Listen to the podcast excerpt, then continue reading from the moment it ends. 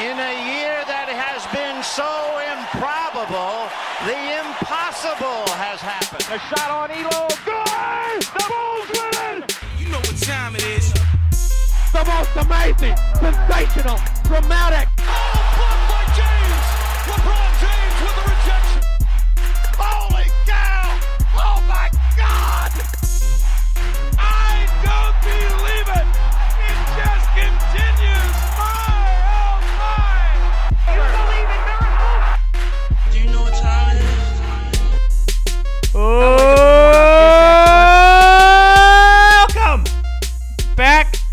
Another episode of the Sports Hour. This is Mitch Mo.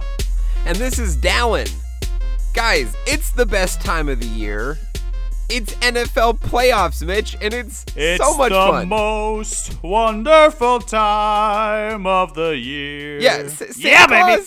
Get that guy out of here. I don't need him anymore. I'm an adult. I care about playoff football. That's what I want for Christmas. Uh, yeah, it's Damn uh, right. It, it is it is fantastic, Mitch. Uh, and what a wild card weekend. I mean, two of these, you know, the best franchise of the last decade, two of the greatest quarterbacks of all time going down in the wild card round. I mean, people didn't even expect the Patriots and Saints to even play in that round, let alone lose. We had great games all around except for a stinker of a Sunday night. Sorry, Philly, Seattle, not a good game. But we're going to get into all of that today, including some coaching hires. Mitch, my Panthers have a head coach. So do the Giants. So do the Cowboys. I mean, the Browns are the ones left. It just happened like that. It happened so fast, dude. Like, and so by the way, some some real stuff, some some real stuff to talk about in the coaching hire stuff because I know you're fired up about one in particular, and I think there's a lot of opinions to be had about another one in particular. So I I'm excited to dive into all that uh that uh coaching news with you. Yeah, no, it's to be. Uh, yeah, I, very interesting stuff. Obviously, my Panthers hired a head coach, so you know, I've, I've, I've got opinions about that. Uh, but uh, yeah, we're gonna do all You that. got shit to say. I do. I do have some stuff to say. And Mitch, how about we just start with this? No more pleasantries. Let's let's just get into this. We're gonna get into the news? Yes. Oh yes. Okay, let's get into the news. All right. So All right. let's let's start with head coaching and let's start with uh let's start with my team just to get it out of the way. How about that? Okay, Is that, let- is yeah. that okay? Vent to me, baby. Okay. Vent All to right. No, it's not. It's not a vent. I don't want to say it's a vent because it's not a You negative. So- sounded like before we were started, like you needed to vent about something. No, no, I just You wanted seem to, frustrated. I hadn't been able to talk about it all day with anybody, so I was Okay. really Oh, excited to okay. talk about it. I've been consuming All a lot of this. So, like early, early this morning, at least Mountain Time and Pacific Time, even more so, uh, it was announced that the Panthers had hired uh, head coach Matt Rhule, who comes from Baylor. Comes straight from the college ranks, has no previous coordinator experience in the NFL, had one year in 2012 as the offensive line coach for the New York Giants. Uh, Rhule is known for having turned around both Temple's football program and Baylor's. Both were very bad. Both within the span of three years, he was able to get to double-digit wins. In fact, Baylor his first year was one and eleven, and this was an eleven and three team last year that uh, played in the Sugar Bowl, I believe. Uh, had a shot at the Big 12 championship. Would have gone to the playoff probably if they beat Oklahoma. I mean they, they were a very good team this year. And he did that in such a short span that impressed a lot of NFL people. The Giants, particularly, uh, really wanted Rhule. And in fact, Panthers kind of pounced on it. Tepper wanted Rhule the whole time, and when he met with him in Waco yesterday, he decided, I'm not letting this guy get a chance to interview with the Giants tomorrow. So he offered him and signed him to a deal six years, Mitch, $60 million with up to $10 million in, in, in or sorry, seven years. I apologize. It's seven years. It could be up to $70 million. His base salary is 8.5 mil. That's a huge commitment monetarily and time wise to a head coach who has zero previous experience, Mitch. Uh, I'm gonna let I'm gonna let you start. I kind of gave the preface for those who aren't familiar with Matt Rhule and kind of the situation. So, based on the numbers, based on the experience, how do you feel about this hire for Carolina? It's it's a big it's a big deal for a first time head coach. Um, Huge. I mean, and he hasn't even been a head coach all that long. But look at that. I mean, the you know back to the narrative of like what have you done lately? Um, he did turn Temple and Baylor around, two very bad programs, and both of them in the span of three years, like you said. Um, eh, like we had talked about, I think on the last part, we had talked about the the philosophy of head coaches and how that how well that translates to the NFL and old style versus new style and adapting to new things. This is what I this is the kind of hire I think the Carolina might need. a little new school. Uh, at Baylor, he ran out of the pistol. They ran out of the pistol formation a lot. I don't know if he brings a lot of that to Carolina, but if you can get a good mobile quarterback, a good a quarterback that's good with his feet, set him up with McCaffrey, that scheme might work um, a lot better. And we saw we saw Rivera do that with Cam, um, it, it, but you know, not so much with the whole Kyle Allen thing.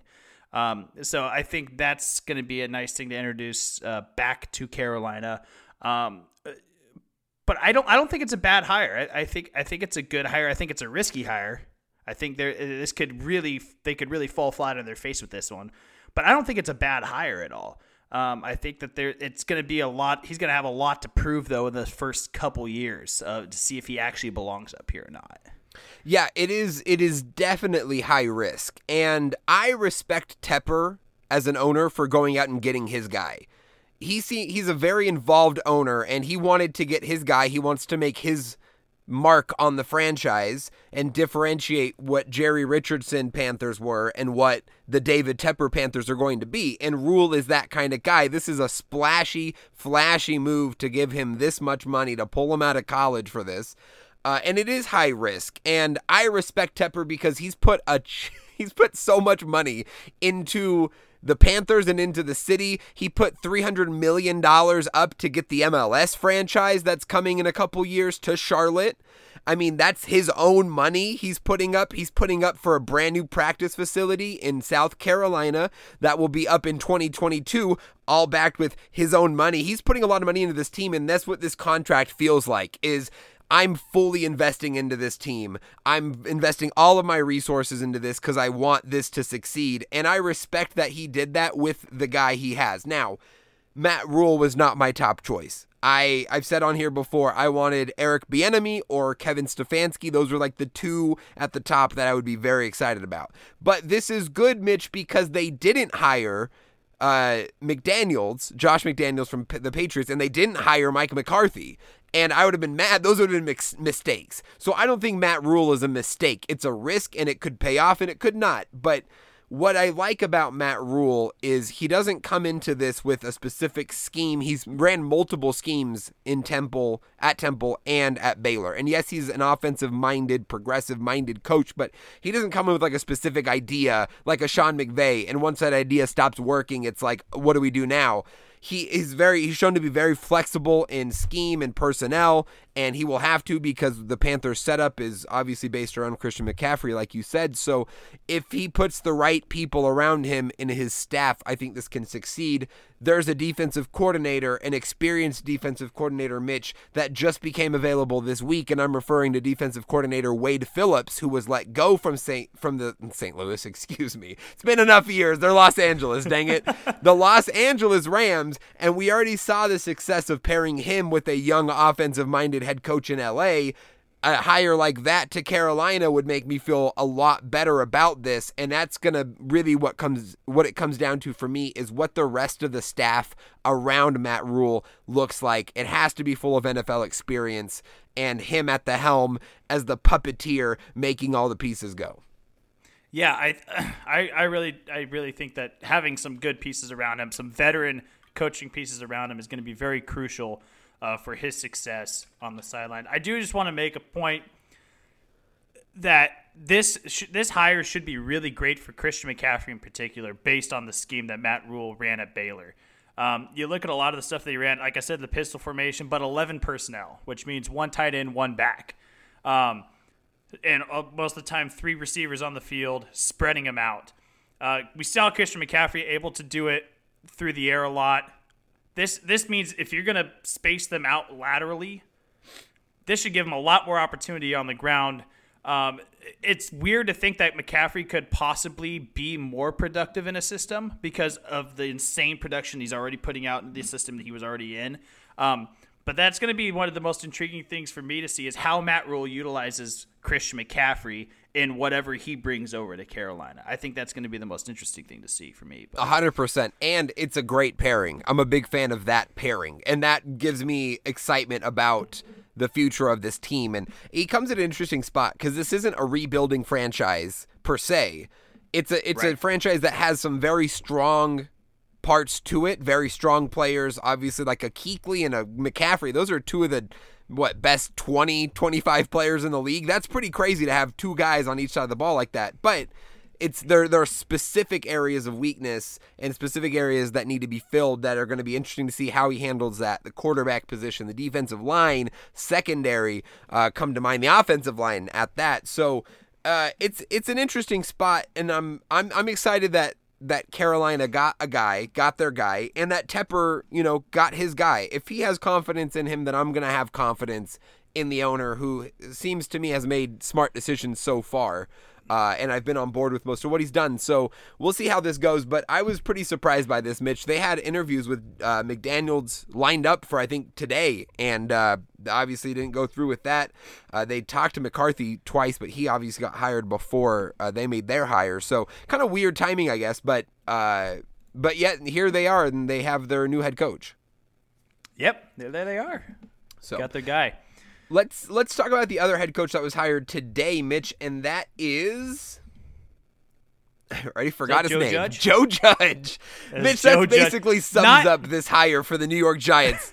I didn't even remember. I was just gonna say it's not your fault that you forgot his name because I don't think anyone knew who this guy was. I swore his name No, was no Joe Johnson. radar. I swore No his one- name was Joe Johnson. I no, that's the old. Uh, he was a he was a small forward, shooting guard. Wasn't yeah, he? for the yeah, he was. Yeah, he was an NBA Yeah. guy for the Hawks and the Nets. Yeah, no, this is Joe Judge. Uh, Joe background on him: eight seasons as an assistant for the New England Patriots. He's special team assistant and coordinator, wide receivers coach this year as well. Uh, also was an assistant on Alabama, so he's won a lot of championships in his time as an assistant coach. Uh, and Belichick is really high on him and his potential as a head coach. Thinks he could be a really good, you know, manager of people uh, uh, in that head coach role. Uh, this seems to me, I this is this is interesting, Mitch. I, I'm not 100 percent sure about this because they were extremely high on Matt Rhule. He obviously was with that organization in his only NFL experience, and it seemed like that was the Giants' number one guy. And then the Panthers kind of s- sneak get him, and it was like two hours later, all of a sudden they'd hired Joe Judge. It seemed like weird timing there. Like maybe they panicked because they didn't get their guy. Like, I mean, there's still plenty of candidates. In fact, the McDaniels, who I know they were also high on, it seemed kind of strange to me.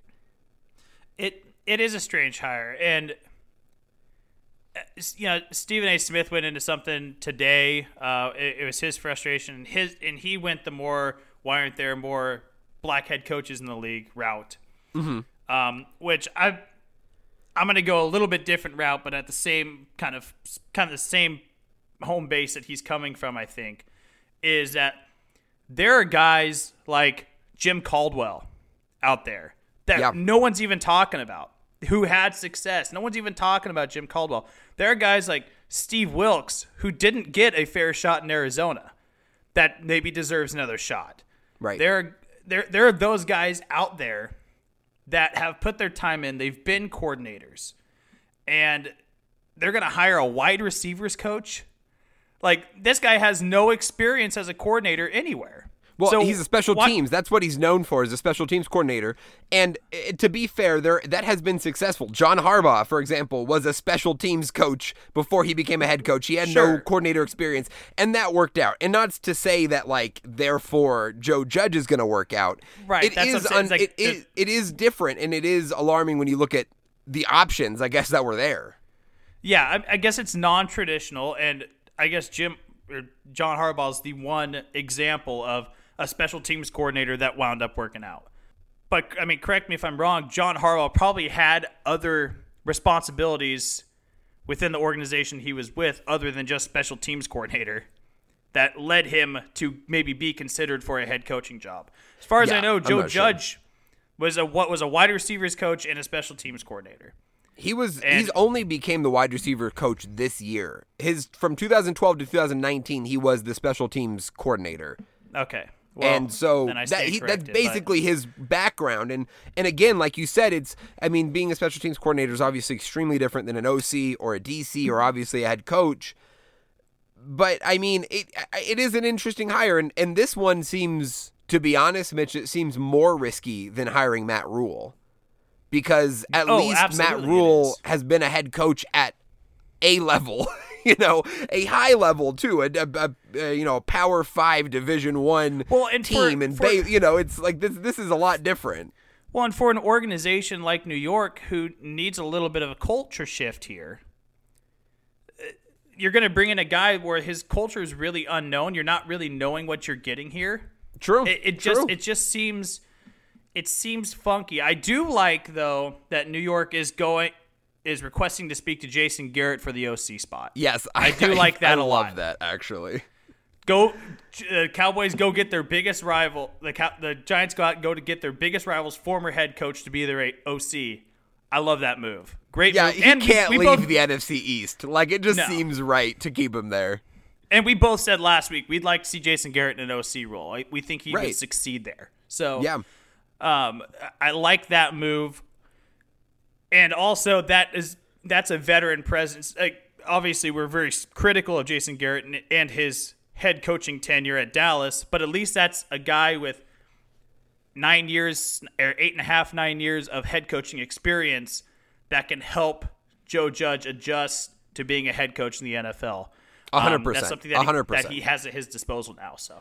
Yeah, and again, I think that's key for anybody who's being hired new. In fact, I want the Panthers, like when I mentioned like a Wade Phillips, like that's what I'm thinking is somebody who has that experience at the highest level that that somebody new can lean on, you know, in that role. That's that's that's extremely important. Uh, and so yeah, that that's another situation with the Giants where it's going to depend on a lot, a lot to me on how the rest of the staff is shaped. Like who else is on the staff? Who are the coordinators? Like what does it look like around Joe Judge? But he's such an unknown that it seems it seems strange. And I will I will agree with you and Stephen A. I think that when you look at a guy you mentioned Jim Caldwell, but Eric Bieniemy should be Oh, a, he- yeah, a- a- a head coach. He should be a head coach. And Huge- and not huge and not to this- say yeah. and and not to say that anybody else that got hired or gets hired isn't worthy of being a head coach. I think Matt Rhule's worthy of being a head coach, even though I wanted Bieniemy to be the head coach of Carolina. But Bieniemy deserves to be a head coach. And at a certain point, when like you've passed on a guy for multiple years, it just seems foolish. It just seems like what are we doing? Like this guy is clearly you know, had a ton of success in this role. The Andy Reid tree has been fairly successful as well. So, like, you know, there's there's all signs point to yes with Eric Bieniemy, and it's and it's it's curious as to why he hasn't had that job. Now, Cleveland is the only team that has an availability at head coach still. Uh, they want to have their decision by Saturday. It is said they're they're talking to the DC of the Eagles, Jim Schwartz. Uh, they've they're going to talk to Kevin Stefanski, who they talked to last year. Uh, they've talked to Bieniemy. They've talked to McDaniel's. It'll be interesting to see what happens there. But uh, it it will be strange to me if we get out of this coaching cycle, Mitch, and Bieniemy didn't get a job. Well, and to, to maybe Stephen A's point too about the whole Rooney Rule being neglected here. Look at the last che- the last few Chiefs OCs. Doug Pederson, named Eagles head coach, 2016. 2018, Matt Nagy, named Bears OC or Bears head coach. Eric Bieniemy happens to be a black guy, and he's getting snubbed on some coaching calls when he's Right. ready to go. Right. By the way, both Pederson and Nagy led successful Chiefs offenses, just like Bieniemy's doing. So Exactly. maybe to Stephen A's point, there, there's some validity to that argument, um, and I. He's got, he's got to get a job somewhere, right? I may, maybe Cleveland, maybe Cleveland's one of those Right. places, but Well, that's the only opportunity he's got this year is Cleveland. If Man, if not, I it's another year round, and, and maybe that's good for him. Maybe it's bad. Who knows? I mean, and here's the thing: there's like I said, there's probably you know six to eight guys this year that could probably be solid head coaches, and they all can't get hired because there's only a certain amount of jobs, and that's that's fine. That is what it is. I understand that. yeah. But after, like you said, multiple years, and when you look at Andy Reid, offensive coordinators, getting hired without experience and obviously having success too. I mean, Pederson has won a Super Bowl. Nagy had a very good year with with Chicago his first year. I mean, I know this year was a struggle, but they weren't terrible. So like there's a precedent. Yeah. th- there's a precedent for success with that as well. So yeah, interesting stuff. It'll be yeah, the staff will be important here with Joe Judge, but and I apologize for not remembering who he is. Maybe he'll Well, be, you know. I don't think Maybe anyone's going to blame you. So I think you're okay there, bud. All right, let's talk about the last one. This happened, I believe, on Saturday. Mike McCarthy has mm-hmm. been hired as the head coach of the Dallas Cowboys after he had a sleepover with Jerry Jones. And as the saying goes, once you've had a sleepover with Jerry Jones, you just become the head coach. You have no choice. You are just the head coach of the Dallas Cowboys. And that is that. Awkwardly enough, Jason Garrett was part of the day. Like he had to be there when Jerry Jones was like partially interviewing, partially feeling out Mike McCarthy. How awkward is that? Like this dude's about to I've- replace you and you have to I've hang out with him for a couple hours? Like I, I read a really weird story today that like Jason Garrett is not accepting the fact that he's been fired as Dallas's head coach. Like he's still hanging around the facility. And they're like and they're telling him like, "Hey, you need you need to leave. You're fired." And he's like, "No, no, no, no, no. I'm I'm I'm your guy. What? Look, Just give me a few more minutes. Like I'm your guy." And like he's trying to like buy his way back in like like a weird clingy ex-girlfriend type situation. Like it's weird. It's weird. It's it's he needs to just like move on and go interview somewhere else. The Giants are calling you, dude. You need to leave the facility. Like, and I read that. I I tag, actually tagged you something on Facebook about, uh, about it, and I don't know if there's a what kind of truth there is to that, but that's like the rumor is he's still hanging around the facility. Like he does, like he's got Stockholm syndrome or something. Like he's not he's not ready to go. He's not ready to go for some reason. Yeah, it's a strange situation. Uh, that whole firing process of him was weird, but alas, they they end up at Mike McCarthy, Mitch, and we talked about this on Saturday. Uh, and uh, I. I, I didn't expect this kind of hire, but when they made it, it made way more sense than I thought. I thought, among other people, that they were going to go the splashy route, try to get the Matt Rhule, try to get a Lincoln Riley to come, try to get an Urban Meyer, try to, you know, pull big for one of these younger guys or go for some splashy new hire. Maybe it was even Kellen Moore becoming the head coach. And then in the end, they went with a Super Bowl winning veteran head coach. And Right. with the type of roster that they have and the position that they are in in their division, it makes so much sense. They're a win now team. They're not a rebuild team. It wouldn't make sense to give a guy with no experience this roster. You want to give this roster to a guy who's proven he can win with a good roster and say, don't mess this up like the last guy did.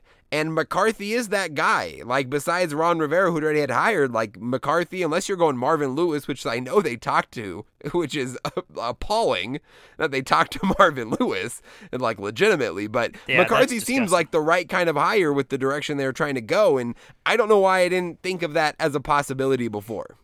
Well, yeah, and here's the thing: is like everyone associates Mike McCarthy with his last two years in Green Bay. They went seven and nine in 2017, four seven and one in 2018 before he was relieved of his duties.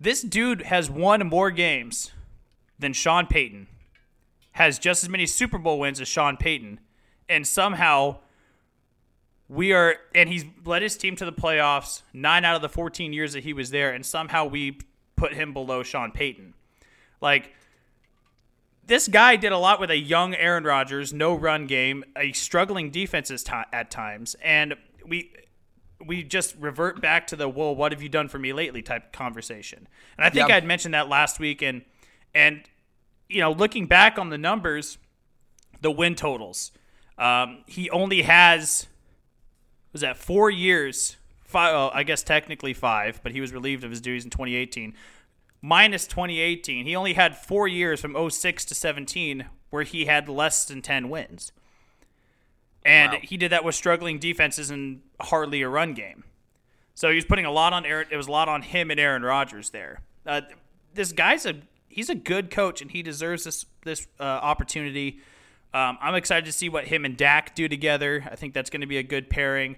Uh, he has the solid run game now. He has a good defense. Uh, I think this is this could t- like I think I really think that the coaching hire in Dallas turns Dallas into a a scary team going into next year if everything falls the way it should. Um, if Yeah. Jerry Jones keeps his nose out of stuff that he shouldn't have his nose in, then this should be a really scary team going into 2020. Right. Well, and that's the interesting thing about anybody who was going to get hired to to Dallas was how do they function with Jerry Jones because it was so obvious that Jason Garrett was just a yes man for Jerry Jones to re- control the team. Oh, he And was Jerry's bitch, yeah. So so if if if somebody's going to come in, who who is that going to be and what is that relationship going to be like? Mike McCarthy, I I was listening to uh I don't remember what podcast it was, but they were talking about this hire, and somebody mentioned that McCarthy has never head coached a team with an owner because the Packers don't have an owner. They're owned by the city, yeah. So so he's never coached for an owner, and now he has the worst owner of them all, the most involved, the most you know persistent of them all, and Jerry Jones. Like that may be a hard adjustment, and I never really thought about it from that angle, but. I, it is interesting to think about, and that is the one caveat because with the roster in place and with his experience, and like you said, he's he wins games. That's what he's done. You know, he has a positive. He has an over 500 record in the postseason. That matters. So like, because that was been the one fault of Jason Garrett is winning in the postseason.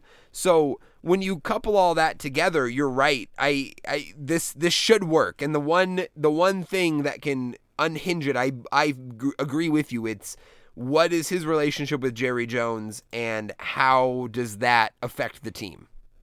Right. And and there's you know, they've reported this out that him and Jerry Jones have already had a sit down and and kind of mapped out what they want to do. And I hope that he kind of stuck up for himself there and said like, "No, this is what I'm going to do here. This the, you gave me this job and I'm going to do my job here." Um, because J- I think Jerry likes to think that he's like a co-head coach at some point. He thinks I- he is I- the head coach. I mean, and with Jerry Yeah. He basically was. He's the GM. I mean, he's literally the GM. Jerry Jones, they don't hire a GM because Jerry Jones decides who they sign and who they draft. like, so he is, you know? And if, like I said, I, and we had talked about this probably about a month ago, if Jerry Jones cares about winning or not. Right. And I had said exactly. no, and he the only reason the only way he could show that he actually cares about winning is firing Jason Garrett and go get a different head coach. He's done that now. Now can he loosen up on the reins a little bit and let the guy do his job? That's going to prove Exactly. to me that he actually cares about winning and having a successful franchise. Um, and uh, I'm I'm excited to see what they do. I am. I really am.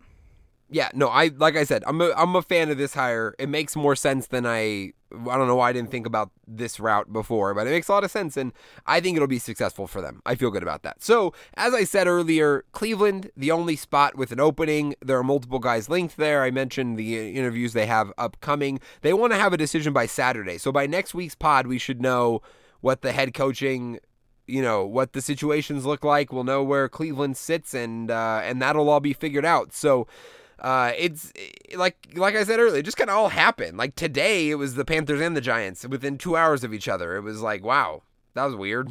it all happened Yeah, at once. definitely. All right, Mitch, let's um let's move this over to college football a little bit here. Uh, the one bit of news that I wanted to mention here is that Tua Tagovailoa, quarterback from Alabama, held a press conference on Monday announcing he will enter the 2020 NFL Draft.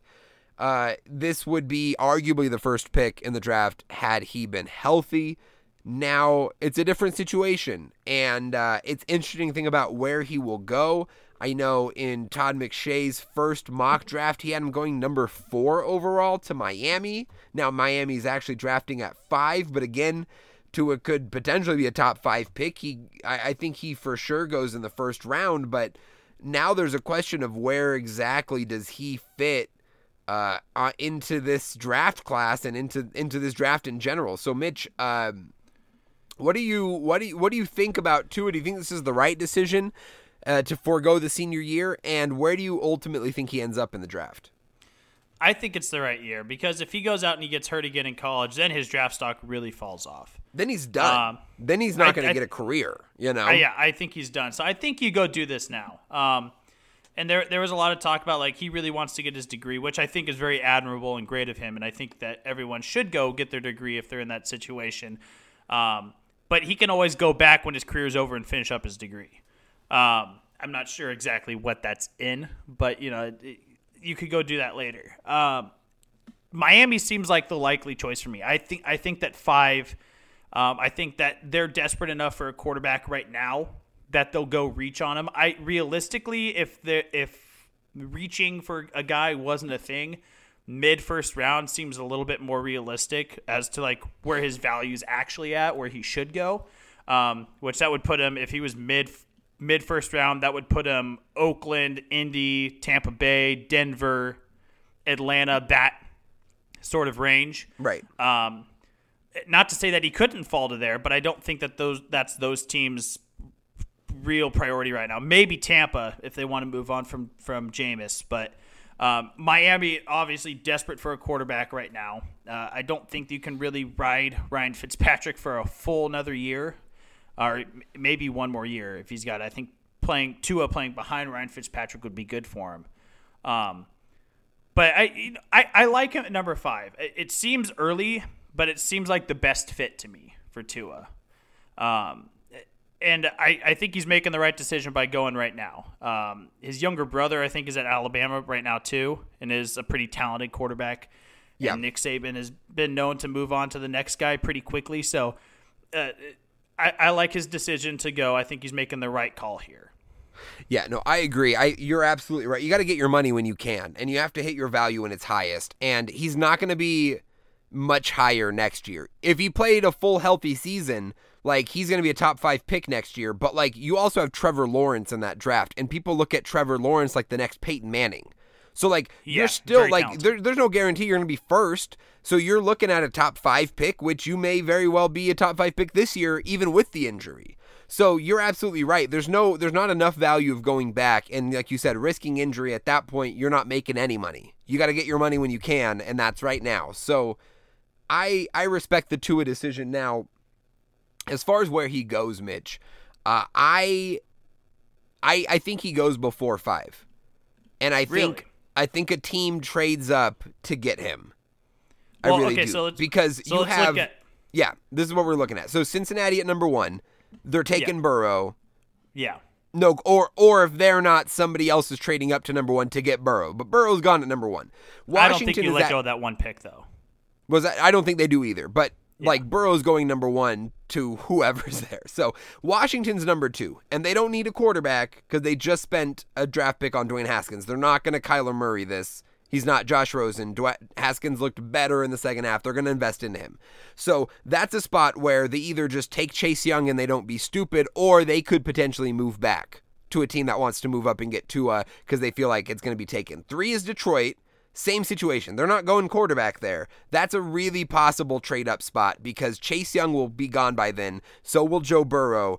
And now you're looking at, you know, like who else? You know, maybe somebody moves up to three to get him. Giants the same at number four. Giants don't need a quarterback either. So three and four seem like really high possibilities of a team jumping up. Maybe maybe it's you know somebody in the late top 10 you know maybe it's uh i guess you'd be looking at like maybe the chargers and panthers at six and seven but uh somebody could make a leap from a mid round and take him i think that's the highest possibility of him getting drafted i think he's for sure top five and i think there's a high possibility somebody trades up to get him at three or four Okay.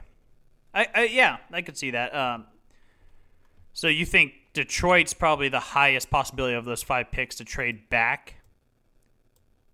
Yeah, well, I think I think Because, like- or it depends on what Detroit feels about whatever player is at the top of their board at number Because three. like I know Chase Young is like this coveted defensive piece, right? And they just hired Ron Rivera, a defensive guy. Let go Yes. get the go get the stud edge guy. What if they take like Jedrick Wills as an offensive as an offensive lineman piece to protect Dwayne Haskins? then the Lions Chase don't trade back and they just take they like whoever they just like take Chase Young. I think Chase Young like whatever team passes on him is foolish except for Cincinnati. Cuz Right, at number I- 1 I- with the need at quarterback like Joe Burrow like that's fine but like it would be like if Nick Bosa fell to 3 or 4 last year. Like that would No, have just I- been clearly a mistake. And I think it's possible, but I think, very and I think, yeah, and I think Chase Young is locked in to the one or two pick. Like he's Exactly. locked in. Like Yeah. where Joe Burrow though, if let's say since he takes Joe Bur- takes Chase Young, how far does Joe Burrow fall? I And think somebody trade- affect, Does that uh, does that affect Tua Tua starting to slip now because Dolphins have another pick at 18. Right. If if Joe Burrow is falls, does does Miami go? Okay, maybe we don't have to take Tua here, and they wait till 18. No, well, where does Joe Burrow fall to? Because there's no way, Mitch. I, I, I feel so I'm- sure I'm- that there's no way he falls out of the top two, maybe three, maybe. But that would be some foolishness. It would be, If he but fell like, out of the top three. li- but like we just said about the quarterback situations there, if if since he takes Chase Young instead of Joe Burrow, like we just said, Washington just drafted Dwayne Haskins. Yeah, they're gonna Detroit somebody's has trading Matt up to two. Stafford. No, no, it's it's not it's not a question of whether the don't think that- Redskins I are actually gonna anyone- pick Joe Burrow. They're Who's not gonna gonna- pick Joe Burrow, but somebody's gonna trade up to number two and say, "Wow, That's the gotta be a Cincinnati hell of a Bengals didn't take." Well, That's of gonna be a hell of a package to trade up to two, though. It happens Like, that's every year, Mitch. Your That's- Bears traded up to number two. from number three though. Like they traded Right. up one spot, and if you look if you look through the first ten picks, with the exception of Miami, and I guess well okay, The Chargers maybe and the Ch- Panthers. Chargers and the even Panthers Jacksonville potentially. I, I don't know about that. They just spent a bunch of money on Nick Foles, and they seem to like Gardner Minshew just fine. Yeah, but you didn't invest into Gardner Minshew uh, the way that you're going to invest into a top 10 pick. You, so you would now though. I think. no, I think not as a top invest in 10. him now. If you if you Well, no. redrafted, no, no, no. I, I love Gardner Minshew. I'm not trying to take anything away from him, but if you redrafted that, he's not a sixth round pick, obviously, but he's probably a second rounder, and that's like that's good. There's nothing wrong with that. But like Gardner No, Minshew's not up there with Kyler Murray and Daniel Jones, where guys that have got invested top ten pick into them. Like they're like, that's a whole different He situation. looked pretty Daniel Jones esque though. I mean, he wasn't that far off performance wise from Daniel Jones. I don't think he was bad, and I'm not saying that he wasn't good, but he wasn't top ten worthy. No, he wasn't a top ten pick. That, no, Right. that's not. What so. I'm, but I'm all I'm saying is that with the kind of year that Jacksonville had, maybe they're the team to make a jump. But you're right. So mm-hmm. if someone's moving up to two or three, to move all the way up from let's say Indianapolis at 13, like that's you can't move from 13 to two. That's going to take a lot of extra draft picks. And maybe you, I mean, you can, you can do anything, but it's going to cost a lot. So you'd be looking. You're right. It's going to be a Miami, uh, a a, the LA or Carolina, but maybe it's Miami, and maybe Miami says, "Listen, we think Joe Burrow's the best quarterback here, and we would have been fine with Tua at five, but we have two extra first round picks, and if we package number five, number eighteen, and a future second, can we move up to two and get Joe Burrow instead? Like." You may feel really happy about that. Maybe that's what they do. I think that I think the Chargers would also be a, a team that says, "Listen, like we didn't think we going to have a shot at Burrow, all of a sudden he's available at two and all we need to do is trade up to get him like i think a team pulls the trigger on that well, okay, so maybe a long shot. The Patriots are sitting there at 23. We don't know if Brady's gonna be back in New England for sure, and after him is Stidham. Is it Jason? No Brian Stidham. Jared. Jared Stidham. What if they package something together to trade up all the way up to the top and go get a Joe Burrow? Yeah again that would be a lot i'd have to look i'd It love would to, be I a need lot, to look but- back i need to look back and see like what the biggest leap in the first round was like you know from what pick to the top three did somebody make you know, it, it, it's got to be pretty rare outside of the top 10, but 23 would be really tough. They'd be giving up a ton of future draft picks, and the Patriots aren't the type of team to do that. In fact, they hoard draft picks. They always trade back to accumulate more draft picks. So it would be pretty out of the ordinary for them to do. I guess so. But I guess you're right. A team there. like the Chargers, who are going into a new stadium having sold just 20,000 season tickets and needs something to invigorate a fan base that doesn't exist in LA, Joe Burrow might be it. And if he becomes available at number two, like they just for the not even for football, but for everything outside of that, they may be a team that says we need to make this move. You know, we just Right. need to do this and, you know, hope it works out. So I would be shocked if he gets past there. But Tua is interesting. I think he goes in the top 10, Mitch. What are the odds that he's a top 10 pick? What do you say? oh seventy percent, seventy five percent chance. Okay, 75. I, I think it's fair. pretty good. I think it's pretty good. I'm going to give I it think it's 90 because I would give it 100, but I, I don't want to give it 100. So I'll give it a 90% chance that he goes in the top 10. I'd be pretty surprised. I would also be surprised if Herbert got drafted over Tua. That would be even more surprising. I I think. think I honestly think Herbert's going to be a Raider. I really do.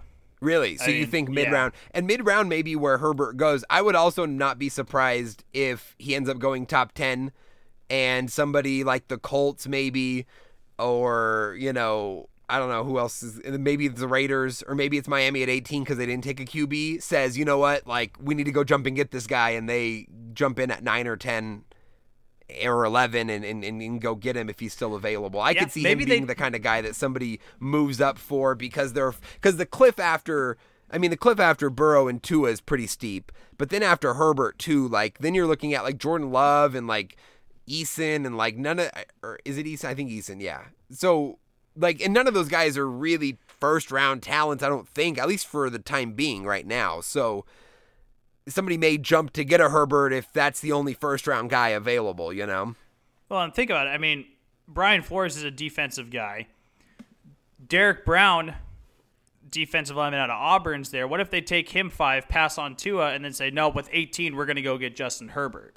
Right. And the and the Miami needs everything at this point. So Right. it's not just about quarterback for them. It's going to be I think they will be drafting best player available. And so yeah, you're right that may not be Tua and they may choose to address quarterback with one of the later first round picks that they have. So Right. yeah, a lot of things to be done, but it'll be interesting to see Tua. I'm glad uh, he's going to be in the NFL next year, and uh, I yeah, I'm excited to see him because I, I I think he's going to be really good, and I would be very happy if the Panthers drafted Tua. Be Draft season's happy. just draft season is just so much fun. It's, It's just the a best, blast. bro. It's the best. Like I just love the NFL draft. It's it's the most exciting draft I think in in sports. It, it's just fantastic, especially those first two rounds. Oh, like Oh, yeah. I mean, the first two days are really really good. yeah. But- no, it's a spectacle, and it's and the NFL has been smart to monetize it and turn Oh, it into an event. great, yeah. And it's it's a great thing. It's going to be in Vegas this year. I'm trying to figure out if I can make it down there because I want to be there because it's an event and it's so close to me. And I'm like, I just I can't I don't want to miss this chance because the draft it's it's turned into this really fun thing. So I know Yeah. you and I have already talked about trying to do a do a pod down there at the draft. That would have been a that would be that would be a cool one. Maybe we can make that happen. That'd Yeah, be- for sure. fun But- trip. yeah, it's uh, it's good stuff. Uh, just to keep this in college football real quick, Mitch. Uh, Monday night is the national championship game. Number one LSU versus number three Clemson. Uh, I know you're not huge into college football, but uh, who's your pick in this game? Who do you think's going to win? it's it's hard to deny Joe Burrow and Coach O. Go Tigers, as Coach O would say. So, I, I, Coach O, he's just the most lovable guy. I think. I mean, the guy's got this crazy man voice. He's he's fantastic. Uh, go Tigers, beat Clemson. Yeah, I love this guy. love that guy. Give me the Tigers, actually. And you know what? Ne- you know, next year, getting into it, I, I will. I will say we got to get more into college football because that is just a blast. We, we don't cover it enough. I love watching college football. We should uh, definitely get more into that. But give me uh, give me LSU in this one. All right, yeah, I am. I'm actually going to go Clemson here. I was Oh, very okay. impressed with their win over Ohio State, and particularly with Trevor Lawrence. He was fantastic. He Oh, put that whole team on his back and said, "We're winning this game," and he won it. And that kind of guy can win any game, even against this LSU team, which is fantastic. And the Clemson team was underrated all year. I thought people talked about their schedule and they didn't play anybody. Uh, but when they needed to, they showed up and they beat Ohio State, who a lot of people thought should be number one. So, you know, they beat a really good team and they're going to be playing another really good team. But I don't think the gap between these two teams is is that much at all. And I think Clemson ultimately, because of the experience, I mean, Lawrence has been here already, Dabo Swinney, I mean, they've been here so many times. Like the pedigree of the program, I think prevails uh, on Monday. So I'm gonna go. I'm gonna go uh, the other Tigers, the Orange Tigers, Mitch. All right, sounds good. I'll I'll take the Bayou Bengals on this one. So. the Bayou Bengals. Mitch, last bit of news here, uh, a little bit somber here, but uh, former uh, NBA commissioner David Stern passed away uh, this week. He was not only commissioner for an extremely long time, but was involved in some of the biggest changes in the NBA, really spearheaded a lot of positive things. Uh, I will always hate him for denying the Chris Paul trade to the Lakers. Uh, rest in peace, but I can never forgive you for that. But he will be missed, uh, and it it was it was cool to see when it happened. The response from player former players former coaches media members eh, talking about their experiences with david stern talking about his legacy his influence on them and the sport as a whole. And i thought it was really beautiful. And what a way to go out you know with people remembering all those positive things about you. Made me realize what what kind of impact he had as a commissioner. And uh, i really i really appreciated that. Yeah he uh he had a very positive impact on the sport um and I think did a great job mentoring guys like Adam Silver to, to who eventually uh, succeeded him uh, once he left the commissioner's seat. Uh, it, it, the guy just had an amazing impact on the sport. Like you said, all he did all the right things. Um, I mean, obviously those things don't come without controversy. Of, course, there was the the relocation of the Supersonics it was a, was a big deal uh, that he was kind of involved in, uh, moving them from what was it the the 14th largest market in the in the country to the 45th largest market in the country was questionable, but it seems like it, it has worked out. It has worked out. He's even he's you know he's t- he took risks as commissioner, um, and did it for the betterment of the league. Uh, the guy was nothing but a positive impact for the league, um, and uh, yeah, he's going to be severely missed um, in in the not just the basketball community, but the the sports world as a whole. Um, very very uh very important figure in sports, but for sure. Yeah, no, 100%. Uh, yeah, affected a lot of change and really grew the NBA to what we know it as today. And Adam Silver, I think, has done a fantastic job of furthering that work and continuing and growing beyond what David Stern did. But really, the NBA that we know it today is a result of David Stern. And the NBA is great. So I appreciate him for that. And, uh, look forward to the future and his influence over this league. So, yeah, I mean, he took it from a from a from a kind of a niche type sport to a to a global type sport. Um, it was it was exactly. really incredible what he did. So, yeah, no, hundred percent. All right, Mitch, that is it for the news. Yeah. Shall we? It. uh Shall we get into our little bit of little bitty segments today? Do you want to go first? Do you want me to go first? You go for it, man. Let's go. Okay, Let's go for it. I'll go first. It's time. Uh, it's time again, guys, for a daddy's favorite. You're not my dad. The first daddy's favorite of the new year of the new decade, and uh, this one is a good one, guys. My daddy's favorite this week is Bald Mamba himself, Alex Caruso. Now, the casual NBA fan has no idea who this person is. Mitch, do you even know who this is? No, he sounds like he should be a producer or like a sound guy for the show Survivor. That you don't know like. who the bald mamba is. No idea who Alex Caruso is. Everybody, if you don't know who author. he is, pause the Did, pause the pause the podcast if you don't know. Google Alex Caruso, get an idea of what he looks like, and then come back. The bald mamba played at Texas A&M. And he started, I think, in the G League for the Lakers. He was drafted by the Lakers or undrafted, but signed with the Lakers. Uh, kind of worked his way through the G League, through the bench, and has become a, a solid rotation player for the Lakers. Uh, he is he he kind of took on this meme, you know, status last year for the for the Lakers, uh, especially once LeBron was out and the season kind of went in the tank. He got a lot of minutes and had some big dunks, and just everyone just took upon themselves to you know, say that Alex Caruso is the GOAT. And there's tons of Alex Caruso GOAT memes. People Photoshop his face onto Michael Jordan or like Kobe Bryant, like constantly. Uh. How, how old is this guy? He's like mid 20s, Mitch. He's like our age. He looks yes. 50. He's the bald mamba. You know, Black Mamba, for those who don't know, Kobe Bryant, that's his nickname. He's the bald mamba. He's he is the people don't realize that the Lakers have a big 3 this year. It's Anthony Davis, LeBron James, and Alex Caruso, the bald mamba. So anyway, so that now that you know who Alex Caruso is, the uh, the All Star voting begun, and the first wave of results came back from the fan voting, Mitch. And guess who showed up at number eight on the Western Conference guards list with ninety two thousand votes? Alex, Alex Caruso? freaking Caruso.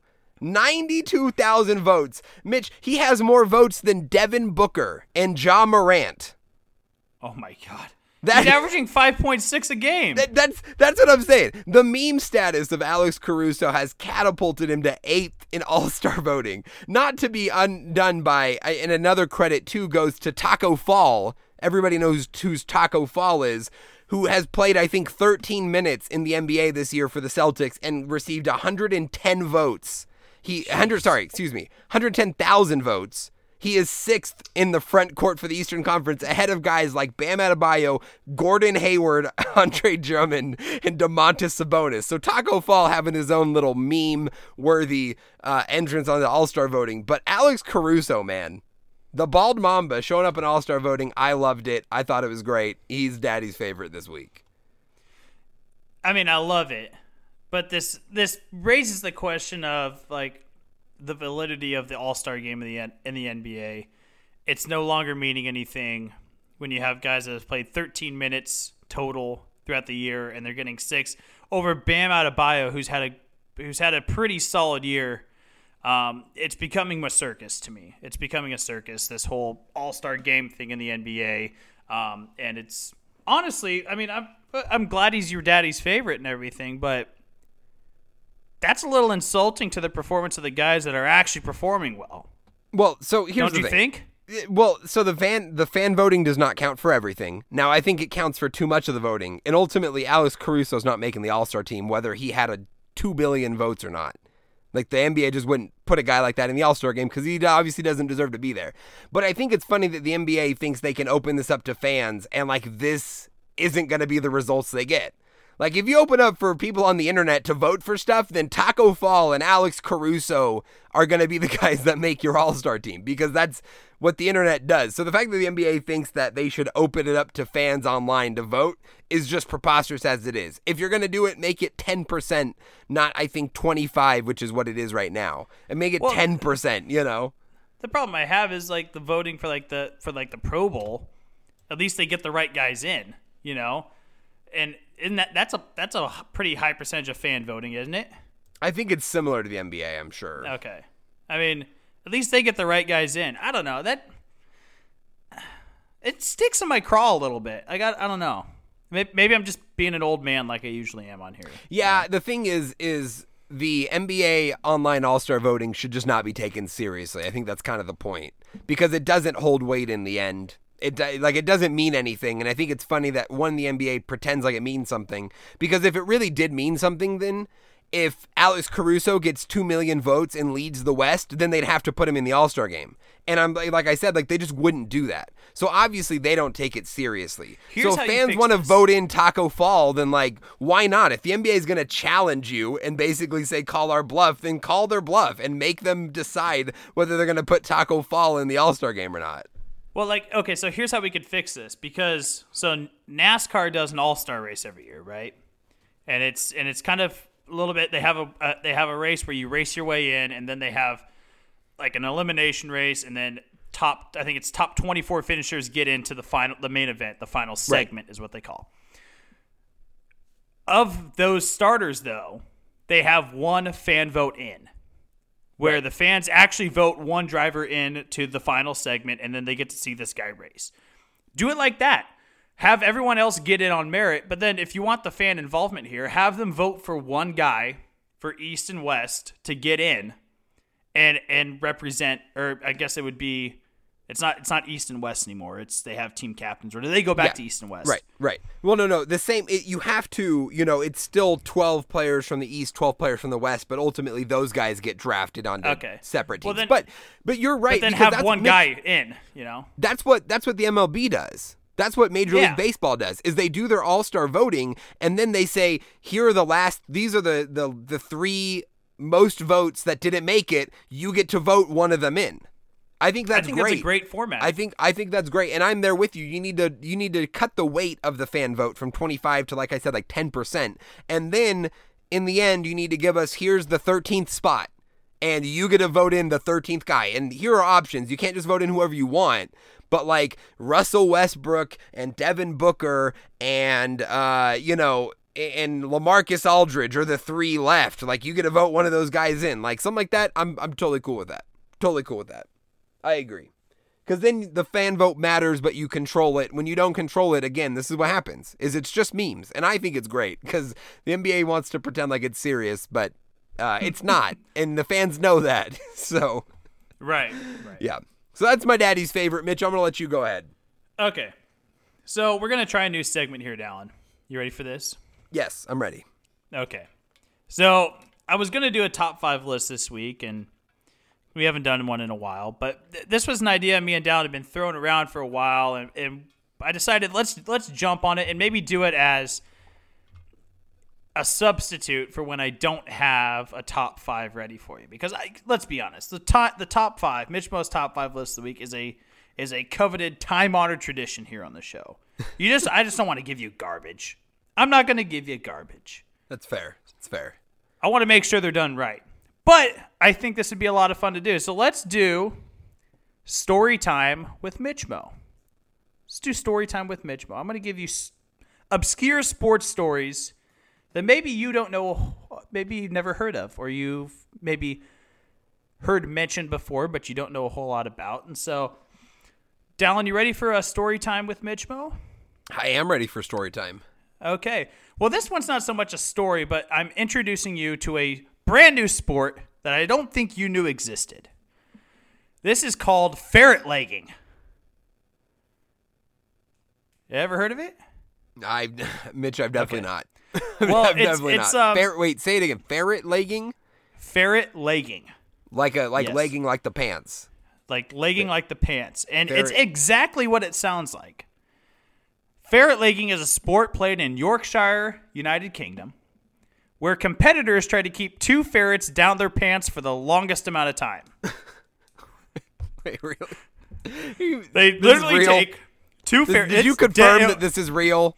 This is real. This is a real thing. Ferret legging. They take two ferrets, stuff them down their pants, and then it's like, hey, how long can you how long can you last? The world record is five hours and thirty minutes. Wait, five hours? Five hours and thirty minutes with two ferrets down some person's pants. What? Who's doing this? Uh, dude, the Are you- Brits are wild, man. The are you Brits are. sure- I don't know if we have any British sure this- listeners, but it's, it's they're wild, man. Are you sure this is real, Mitch? I'm positive this is real. Are you sure this isn't like from The Simpsons or something? No, ferret legging is an actual thing. Wow. Two ferrets, one in each hand. Five boom, hours. down the pants. I'm worried about the damage they could do between the two legs. Like, What about I'm the worried ferrets, About, bro? Like those ferrets are stuck in a pair of pants for like hours on end. aren't Somebody they hostile PETA. with each other? Aren't they hostile? They're like, if they get into a fight down there, like they get in some turf wars, we're in some serious problems. That's the guy that only lasts 15 minutes with the ferrets in his pants because they started fighting and he was like, "I'm out." 15 gotta- minutes. I wouldn't even. Dude, tw- four seconds. Four seconds with two ferrets down my pants. Are you kidding me? I want those bastards out of there. No way. Oh my goodness. No way. I. Do Yeah, we try this now? Is this what we do? Do we have to go figure out how to purchase ferrets and have a competition? I don't think our significant others would approve of that. I don't want to do this. What, Mitch? Wow. Even if we wanted to, I don't think our significant others would approve of us putting ferrets down our pants. wow, ferret It's a little- legging, Mitch. It's a little Richard Gere-ish, if you ask me, with the whole gerbil thing. So you know, It's a little strange. It's a lot. It's- I'm not. No, it's a lot strange. I take that back immediately. It's very. It's very strange. It's definitely the weirdest thing. I, I, it was so I, I clicked on this link of like weird Uh-oh. sports. That's the the stories should never start with. I clicked on this link. I went down a wormhole, man. I went down a weird sports wormhole, like bathtub racing, uh, camel wrestling, shin kicking, worm charming. Worm, Worm- charming. Worm charming is an Are actual charming thing. earthworms. They tried to bring as many worms to the surface of the earth as possible in a fixed amount of time. what, what are they just yelling at them? Like, Get up out here! Get, out, get your ass out here! Oh my goodness, Mitch, these Wife are all carrying? fake. I don't Hey, believe you a word you're this. saying. These are all fake. I don't believe No, you. Nothing no, you've said is real. Here's one. Here's one you could do: wife carrying. Wife carrying. Yeah, it, it happens in Finland. Teams Wow. of two, obviously the husband and the wife, and then you have to race the other person and and carry your wife across the finish line first, and the winner gets their wife's weight in beer. So Wow. Yeah, Wow. Okay, guess what? I, I know what I'm doing next year. New Year's resolution: learn a new sport. yeah, it's it's so we're gonna revisit it. I'm gonna bookmark this. I would much rather do wife carrying than ferret legging. I I would too. I would, Seems that- much more pleasant. Yeah, that or bathtub racing, definitely for Wow. sure. So that's that's all real, Mitch. Because I really don't believe you. But maybe you'll just send me up. links. Look it up. Oh yeah, I'll I'm not you clicking on. Li- well, maybe I shouldn't click on your links. That sounds sketchy. I don't know, man. Oh I don't come know. on, Either I'm way, not that sketch. either way, I would be. I would wow. be. I What would story. be a little skeptical about googling ferret legging. Like, let's just be like, Right, that's what a I'm saying. precaution. I, I don't want to Safe search on. yeah, tur- yeah, turn incognito mode on for that one. You don't want a trace of that. You don't want your Yeah, boss n- finding out what you're googling. No, none of that. That Oh, get my you goodness. a real problem. Wow. All right, um, let's move on to the second one. Oh, there's more. This one is. Oh yeah, there's three. We got three. Oh, All right, on to our second story. This one is called Chitty for Chitty. And there was Harry Chiti. Uh, I hope I'm pronouncing his name right. He was a catcher for the Cleveland Indians in 1962. Um, and he was traded to the New York Mets for a player to be named later. So the way this these types of trades work in baseball is if you do a trade where it's a, a, a player to be named later or a PTNL right. um, trade is that you pretty much pick the player you want to trade to them later after pretty pretty much after the trade's been finalized. Well, it was a straight up trade. Harry Chiti was traded for just a player to be named later to the New York Mets. Well, he goes to the Mets and through 43 plate appearances, he bats 195. His slash line goes like this: 190 or uh, 195, 233, 220. Okay. Pretty poor performance. right. So the Mets decided, well, yeah, he's not really working out for us at all. So they decided that their player to be named later was going to be Harry Chiti and traded him back to the Indians. Wait, no way. You can do that? Harry Chiti was literally traded for himself. For his future self. Wow. Like, that's got to feel pretty chitty. wow, Mitch. Wow. That was a good pun. Uh, yeah, yeah, like he literally like he didn't pan out, and the Mets were like, "Oh, well, you're not really what we thought we were getting, so we'll just make the player to be named later you, and we're gonna send you back to Cleveland." Man, Cleveland must have been so mad. Are you serious? We, we tried to get rid of this guy for a reason, and you just send him right back. But like, of all places to be sent back to, Cleveland, of all places, You weren't sent back to Miami. No one's complaining about that. yeah, you're sent back to Cleveland, of all places. Oh man. Poor Harry Wow. Chitty. Yeah. Traded for himself. That's nuts. traded for himself. It was. I feel bad for the dude, man. That's incredible. Um, he actually went on to be a sheriff's deputy uh, after his professional baseball career. So uh, Oh, maybe he could stop further crimes like this from happening. So do you think he was uh do you, want, you think he was a shitty cop? I think he was a chitty cop. Yeah, Yeah. I think he was a chitty cop. So stupid. All right, moving on. What, what's the, right. the next story before I make more stupid jokes? So for our last story, let's go to the story of Eddie Gaedel. This took place on August 19th, 1951.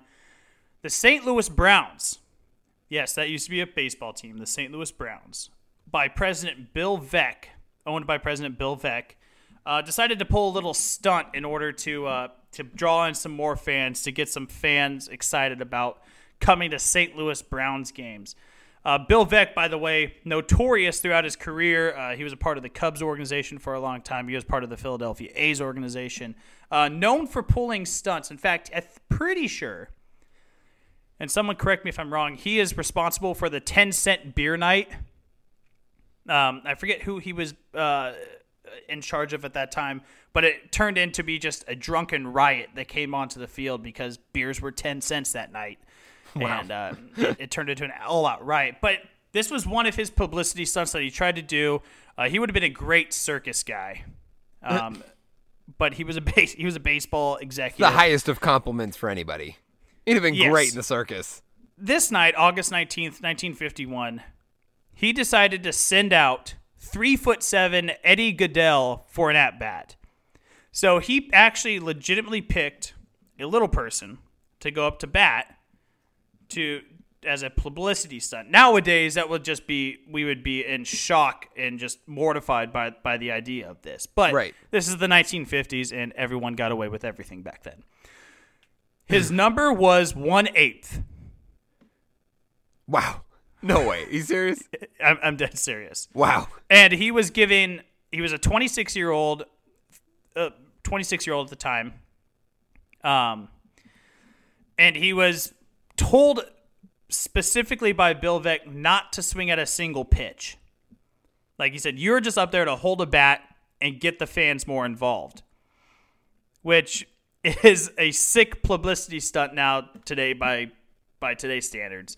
Um, they threw four pit they threw four pitches and he drew a walk, um, and then uh, and they were all high naturally. I mean, there, there wasn't a single pitch Makes that was sense. miss low.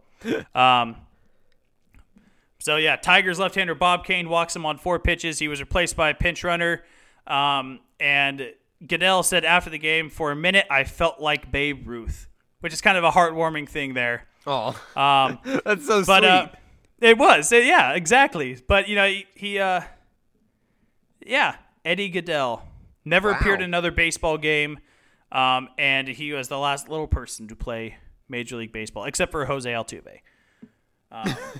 true. Very true. But yeah, Well, there you go. there's story time with Mitch Mo. There we There, go. I, Mitch, I'm a fan of story time with Mitch Mo. This is great. yeah. Let's uh, let's maybe keep it rolling here. Big fan of this. Yeah, we'll we'll continue this in the future. I think I like this. I love stories like this, man. That's yeah, this is great. This is great stuff. This is great stuff. We're gonna keep this going. So, uh, all right, guys, let's take a quick break, Mitch, and then on the other side we can recap the wild card weekend, the NFL, and then give some divisional round predictions. How does that sound? Sounds great to me, man. Let's uh, let's take this quick break and stick around, and we'll be right back. Thank you guys for listening to the Sports Hour today. Be sure, if you haven't already, to follow our socials. You can find us on Twitter at Sports Hour Guys, Instagram at The Sports Hour Guys, and you can like our Facebook page. Be sure to follow those socials, interact with us. We want to hear from you. Now back to the show. Welcome back. We're on the other side of the break, and we're going to be recapping some wild card round games here. Wild wild card round, hence the name Wild Card, because we had some wild finishes last week. Let's start with the early game on Saturday: Texans Bills. Uh, one of the better games of the weekend, in my opinion. Uh, this one went to OT. Texans prevailing 22 19. Um, this led to a lot of uh, yelling in my girlfriend's kitchen while this game was going on. um, what do you? I mean, what do we take away from this game? What I take away from it is that Buffalo blew a lead, and should have deserved. They deserved to win this game, and they blew the lead late. And Josh Allen played well. I mean, 24 46, 264.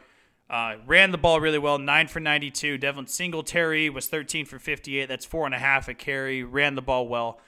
But I mean, what's the main takeaway from this? Did the right team win this game? Was it a blow? Was it a blown game? Was it an inevitable that Houston would eventually come back? What do you take away from this? Mitch, that's a great question. I don't know. Part of me feels like Buffalo is the better team. And it just seemed like Houston just didn't want to win this game until it got to the point where somebody had to win it. And Deshaun Watson was like, fine, I guess I'll win it. And then he went out and won it. Like, it just felt like Buffalo had that lead, but they didn't play like they wanted to win that game. And the Texans weren't really doing much either until Deshaun Watson woke up and decided to put the team on his back. Josh Allen had good moments, but he's so inconsistent. I mean, the inexplicable lateral to like the third string tight end, like, what the hell was that? Like, I watched that and I was like, I've literally seen that in Pop Warner football. Like, what is this? Like, you cannot be making those kind of plays. Like, this is the NFL playoffs. Like, this is the biggest stage. You can't be doing that. So, like, the fact that, you know, like, again, both teams didn't want to win this game. And ultimately, Deshaun Watson, the Houston Texans didn't win this game. Deshaun Watson won this game. So, congrats to Deshaun Watson on the win. But this team is not going to compete with the Kansas City Chiefs next week. I will just say that now. The, the, the, neither neither team impressed enough to give any confidence next week against the Chiefs, who are a very good team. And the Texans aren't just going to have a shot. But I don't know who won, and I don't know who. All I know, well, I know Deshaun Watson won, but I don't think either team won. this game to me felt like the same narrative that a lot of Seattle Seahawks games wind up, where they it gets to the end of the game, and then they like Seattle gets to the end of the game, they're down one score, and they go, "Oh crap, we need to score points." Russell Wilson, go win this for us. Exactly. And it felt that way with Houston and Deshaun Watson. It was like Houston, like all of a sudden, woke up in the fourth quarter and decided, "Oh, oh crap, we got to win this game." Deshaun, go do this for us. Go get this mm-hmm. done. And he he did take control in, the, in those last couple drives and and really uh, orchestrate a good comeback. But man, the better team did not win in this game. The better team did not win this game. If Buffalo is playing Kansas City next week, that's a much closer game than Houston I, playing Kansas City this week. See, I disagree. I I don't really? think either team. I don't think either team's competitive against Kansas. City. I think Kansas City and the Ravens are by far the top, the two best teams in the AFC. Even if the Patriots I, I, make it through, I I'm feel not, that I'm way. not saying Buffalo. I'm not saying Buffalo wins if they play the, if no, they're playing no, the Chiefs and this year. But I'm not suggesting you are. But I don't. I don't know if it'd be. I think the Texans will be closer than the Bills would be. You think so? Yeah, because the Texans Even are the type Buffalo's... of team that that could that could at least put up points in a shootout. But the Bills can't. The Bills can't put up points, and they're not going to shut down the Kansas City Chiefs. Like Kansas City is going to score 24, but like, I think that defense the good Bills enough they slow them down. Was that I? I just don't. I just don't. I think Texans compete better against the Chiefs because they can also put up a ton of points, and so you may get a game that ends up 40 to 30, and it looks closer than it actually was because the Texans scored a lot of points, but ultimately like they weren't really that close. That's kind of how I see it going for next week, but. uh but yeah, I I mean I, I like but again, even if the Bills win this game, like you're not impressed, right? No, I mean, no. The the Bills are still a ways away, and I'm not impressed by Houston at all. So, Yeah, but I haven't been up- impressed by Houston since like week six of the season. Like I haven't. been- Right. they haven't impressed me at all. And rightfully They've been so. pretty pedestrian. I mean, Right. they they were just lucky that the rest of the rest of the division wasn't all that great. I mean, yeah. Well, and if, besides and if the a few Titans, things go who- Tennessee's, yeah, if a few things go Tennessee's way, Tennessee maybe win, maybe wins that division. You Right. know, it's it, this is uh this is going to be a lopsided next game. The, this this Chiefs Texans game is going to be pretty lopsided. I think. I, I it was set up that way from the beginning. I, I agree. You're well, right. and it was set up. speaking of the Titans, Mitch, let, let's move to that that evening Saturday night game, which was Titans at Patriots, and the beautiful glory of the Lord in the in the year of our Lord 2020. Jesus has blessed us, and the Patriots lost. And Mitch, the Patriots are not going to win the Super Bowl this year. They're not going to the Super Bowl. They're not going anywhere close to the Super Bowl, and I could not be happier. I'm just marking this down down as January 4th, the year of our Lord 2020, year of our Lord 2020. The day that the New England Patriots didn't get past the wild card round. It was it was maybe not the best game of the weekend, but my favorite game. Your favorite because, outcome, right? That's my. That's what I'm gonna say. my favorite outcome was my favorite game, but it was my favorite outcome. Um, look, I mean, and you know, we- Ryan Tannehill threw the ball 15 times the whole game. The story of this game really was Derrick Henry.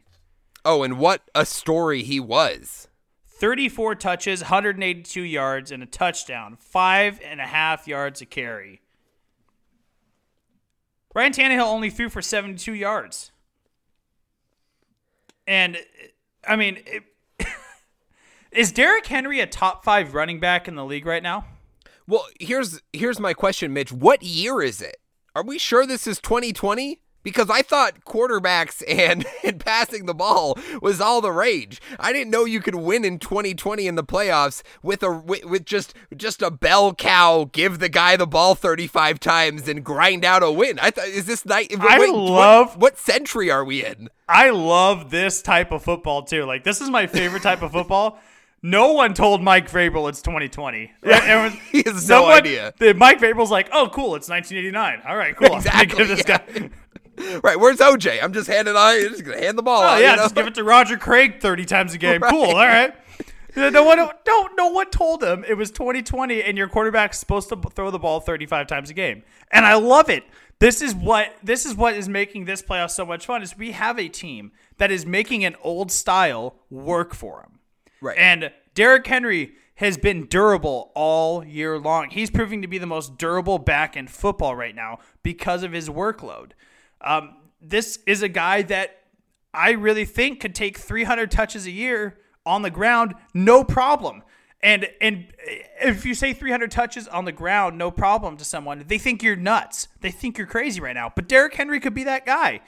And for me, he's a top five running back in the NFL purely based on that, purely based on his durability and his ability to just grind out yards. Grind out yards. I mean, obviously, you know, when you, because everything's so centered around fantasy football nowadays. Is he an attractive fantasy option? No, no, of course he's not because he's a traditional running back. But he's one of the most effective guys in the game because he can he can use this style of football to his advantage, and that's his style of football. Grind it out. Derrick Henry is an absolute monster. He was the story of this game. He was the reason they won this game. Yeah, and I think I think what's most impressive about this to me, Mitch, this is why I love the playoffs. The NFL regular season, and I'm to say this, and I, I may sound ridiculous, but it is true. The regular season doesn't matter because come playoff time, it's a whole different sport, and it's about getting the best players on your team the ball as much as you can and giving them the opportunity to win. Winning in the regular season looks different than than the postseason. You can't win like this in 2019 in the regular season and make the playoffs. If if the if the Titans were to But take this approach, no, they didn't. I mean, this is what Tannehill was lighting lighting it up for the whole season. I mean, his passing numbers were insane. They were throwing the ball like crazy in the regular season, but they go into Foxborough and the game plan dictates give Derrick Henry the ball and give it to your best player and just let him lead your team. And Vrabel made the right choice with that. And it goes to show that in the playoffs, it's about head coaches and it's about their ability to give their best players the opportunity to win the game. And that's exactly what the Titans did with Derrick Henry. He's their best offensive weapon. They said, We're going to let you win this game for us. And he did. And I think that's what's so cool about the playoffs is because this wouldn't work over 16 games in the NFL in 2019. But it works in the playoffs when it matters and when you use it at the right time. And I thought I- it was brilliant. So yeah, I I would say that I wouldn't say that the regular season doesn't matter because this is the this is the type of format that takes the fewest amount of teams to the playoffs.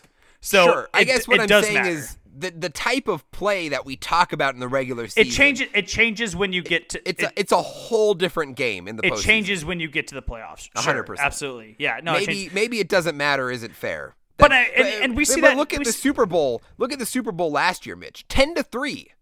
That was the Super Bowl. And we 13-3, saw- yeah. 13-3, excuse me. And we saw Patrick Mahomes throw for 50 touchdowns and all this offense and all this the Rams and and Mahomes and all this wow, everyone's scoring and we had the great, you know, Monday night game and and and what does it come down to? 13 and 3 and just defensive scheme. And that's what I'm saying. Like it's a whole different game, and that's why I respected the Titans so much uh, for this win against the Patriots. He was outcoached. Belichick was outcoached, and, and And- that doesn't happen very often. He was out coached, but I'm also going to give Bill Belichick credit. This proves that he is the best. I would say, well, maybe not the best, but one of the best of all time of grooming future head coaches. He's been pretty good. Because I mean, he's had some misses for sure. I mean, some of the guys haven't been good, but Sure. Yeah, but I mean, uh, yeah, because you got guys like Mike Holmgren and Bill Walsh and Andy Reid who have groomed great head coaches. But for Mike Vrabel to go in, know exactly what New England's going to do, exploit that exploit that weakness that they're going to have, and not only that, use Bill Belichick's own loophole against him right. with the whole not even snapping a not even running a play for literally a minute and 46 seconds of game time.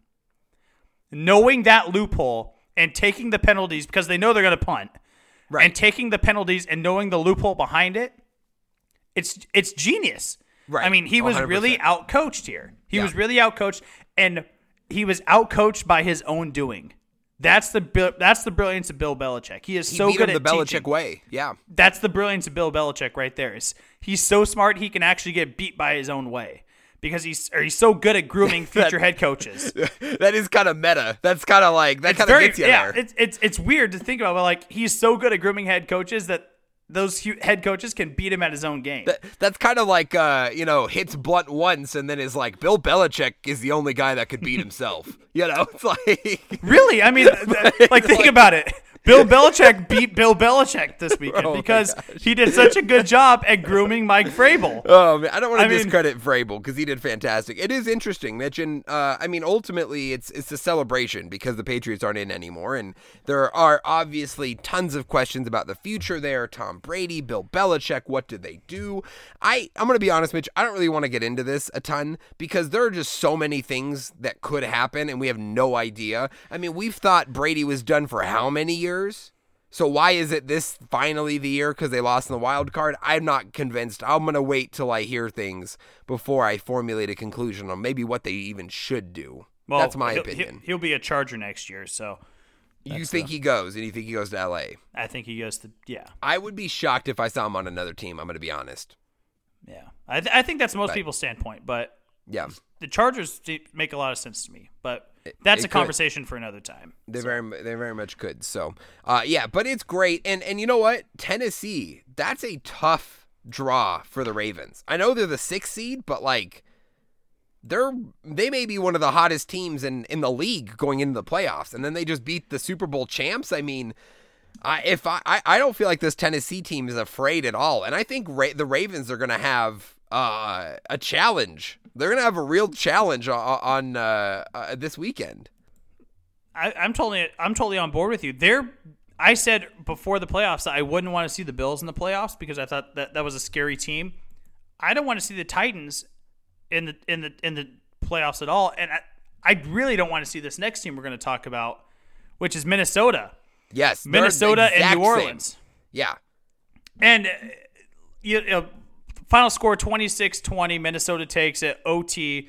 They go down and get the touchdown. Obviously, they have the the uh, controversial OPI call with Kyle Rudolph. The, the OPI no call, by the way. right. Um, with Kyle Rudolph.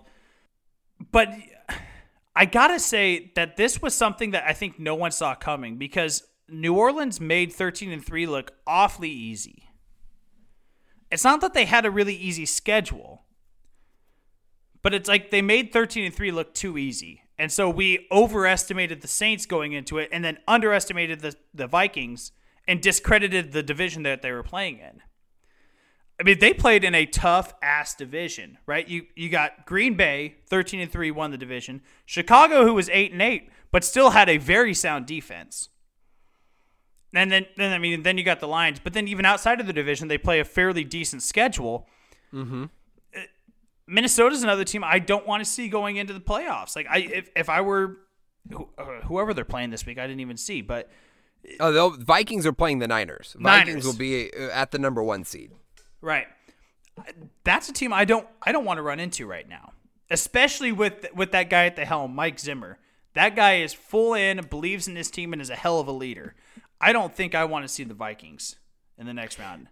Yeah, Minnesota. Minnesota is fascinating, Mitch, because you mentioned it. The Saints at thirteen and three, but I mean, I there are people that believed that the Saints were not only the best team in the NFC, but the best team in the league. I mean, some people thought they'd win the Super Bowl, and even though they had to go to the wild card round, I mean, I think if it's Saints uh, they'll be taking on Green Bay next week. I think a lot of people would pick New Orleans. And then if you put New Orleans against San Francisco, I think a lot of people would pick New Orleans still. So, I mean, like, this was a Super Bowl destined team potentially. And Minnesota and Kirk Cousins and the Minnesota Vikings go into the Mercedes Benz Superdome and beat the Saints in overtime. It was incredible. And I, I, I, I'm, I'm so happy for Kirk Cousins because he gets shit on more than any above average to good to great quarterback in the NFL. Nobody gets shit on more than Kirk Cousins undeservedly. And I know he's not great. Maybe he's not even top 10. I think you could argue this year he's a top 10 quarterback, but no matter what you feel about him, that was that was big. And he played well and he got his team a win. And that pass to Thielen to set up the first and goal and 3 was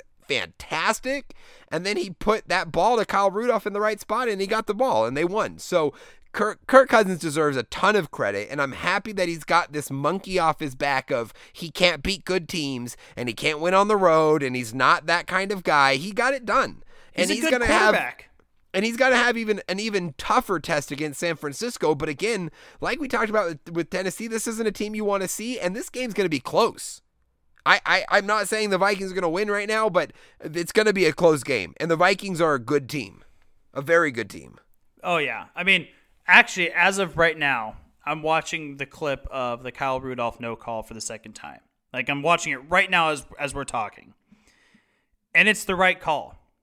It's the right I, call. be- I, a- I believe so. I believe so. there's a lot of hand fighting going on from the line from the goal line into that back corner. There's a lot of hand fighting.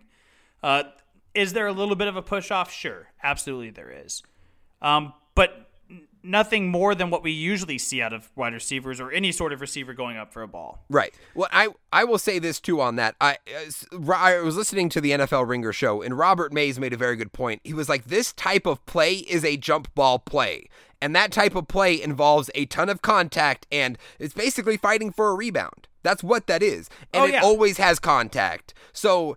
If every time this kind of play, this fade to the corner like this is played in the game, like you, you're not, they don't call a penalty on that every time. In fact, they rarely do. So just because it happened in the playoffs in overtime for the game winner doesn't mean that you should call it differently than you call it in the regular season. If we're not calling OPIs or even defensive pass interference on these types of plays, then you can't be calling it at this stage. And that's why, like, I I am 100% with you. I I'm glad they didn't touch it and they just let it play out.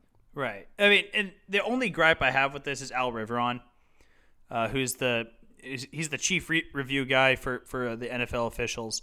Um, the guy shouldn't use the word consistent in any like that should be just erased from his vocabulary because what he said was this call was consistent with what we've called all year.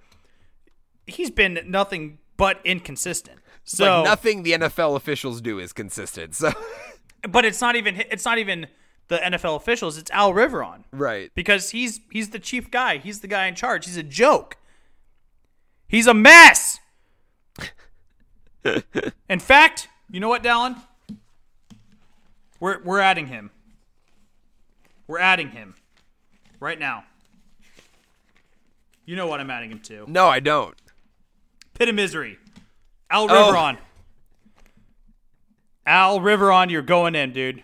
He wrote it. I'm watching him write it in the notebook as we speak. It's official. Al Riveron, you're in the pit of misery, dude. Consistent? Are you serious, dude? That's pretty much a joke. He's a joke. He's a he is a joke.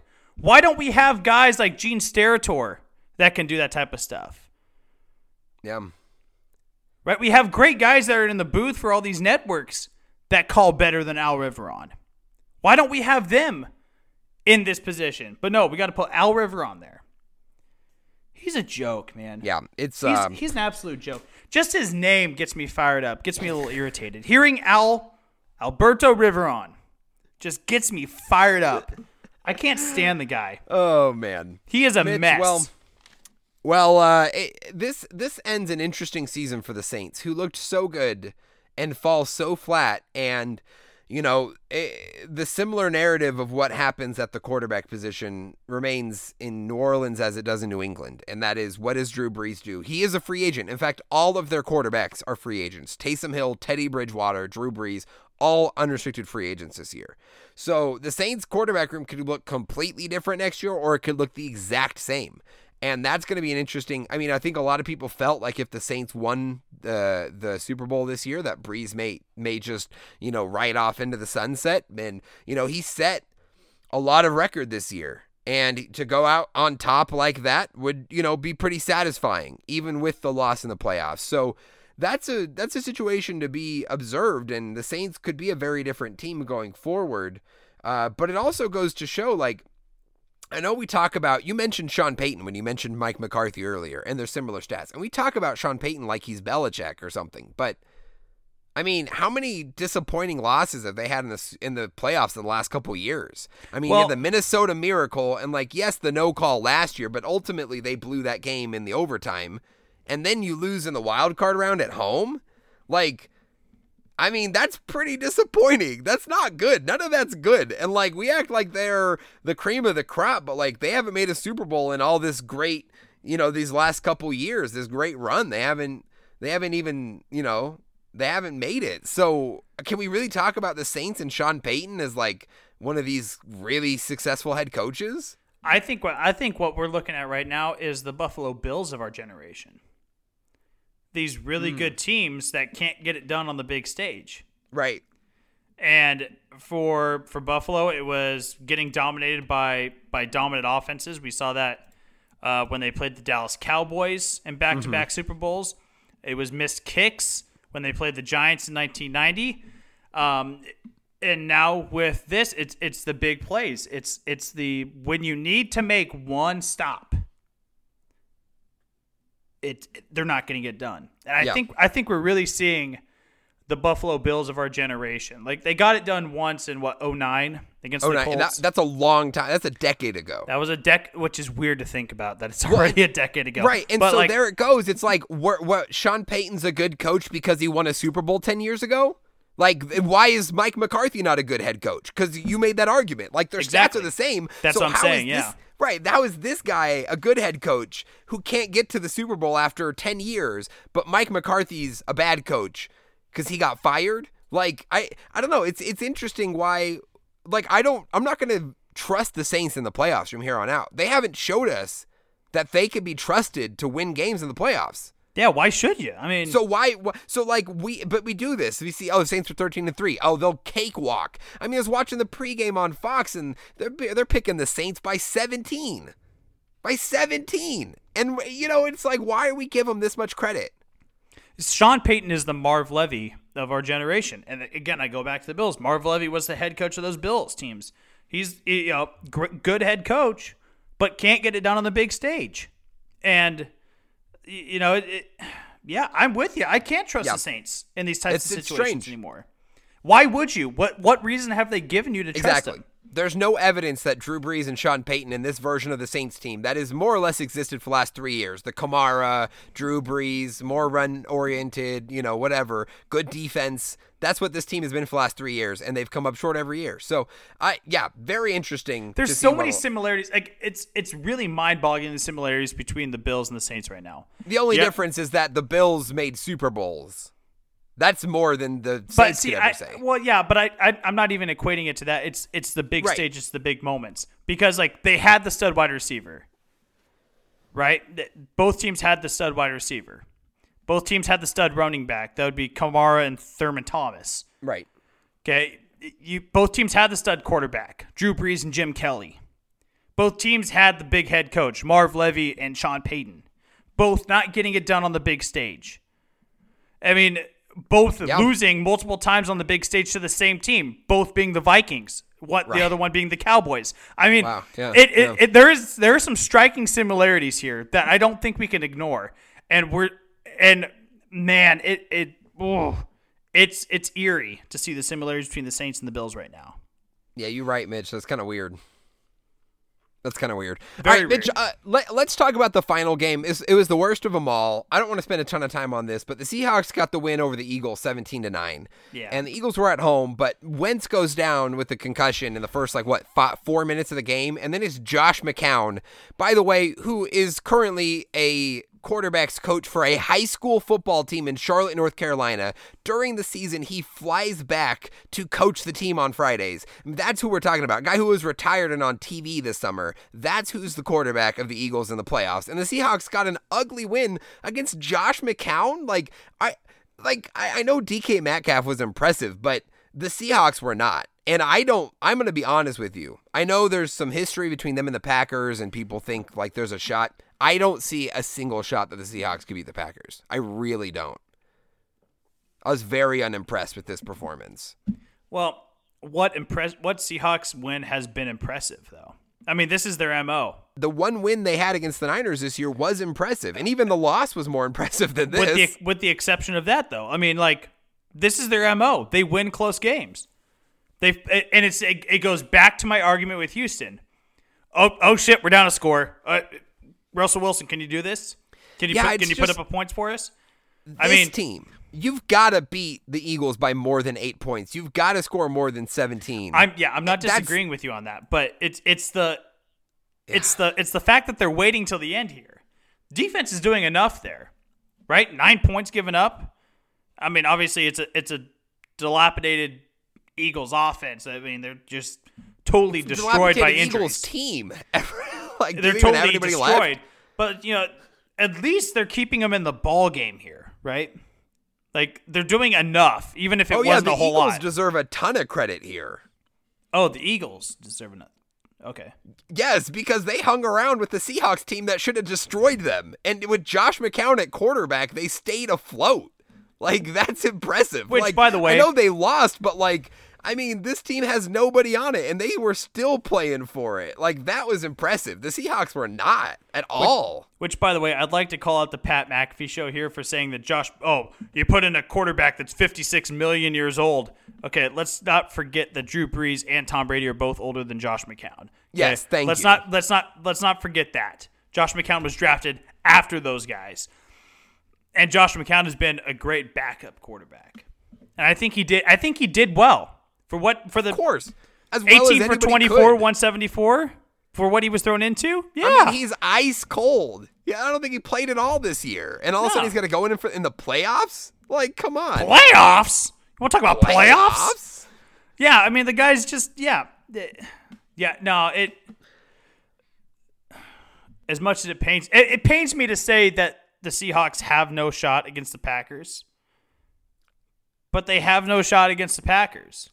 I just can't see it. They better they better make some serious adjustments if they want it because look, their leading rusher was their quarterback.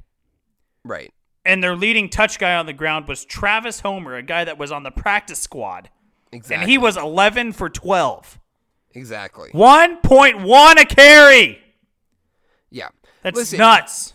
you may be able to scrape by against the Eagles, sure. But you're not going to scrape by with some Russell Wilson heroics against the Packers. You're not. And I know that people have started to devalue the Packers. The the advanced stats say that they only earned about nine and a half wins and they got 13. So they got lucky or whatever the case was. The 13 some people are saying is not true. But this is a team that won 13 games that has a good defense and Aaron Rodgers and a good run game. Like this is not the Eagles. This is a much better team than the Eagles, a team that got number two seed in the NFC. You can't cakewalk your way, you can't bullshit your way into a win against the Packers in the divisional round like they did in the wild card.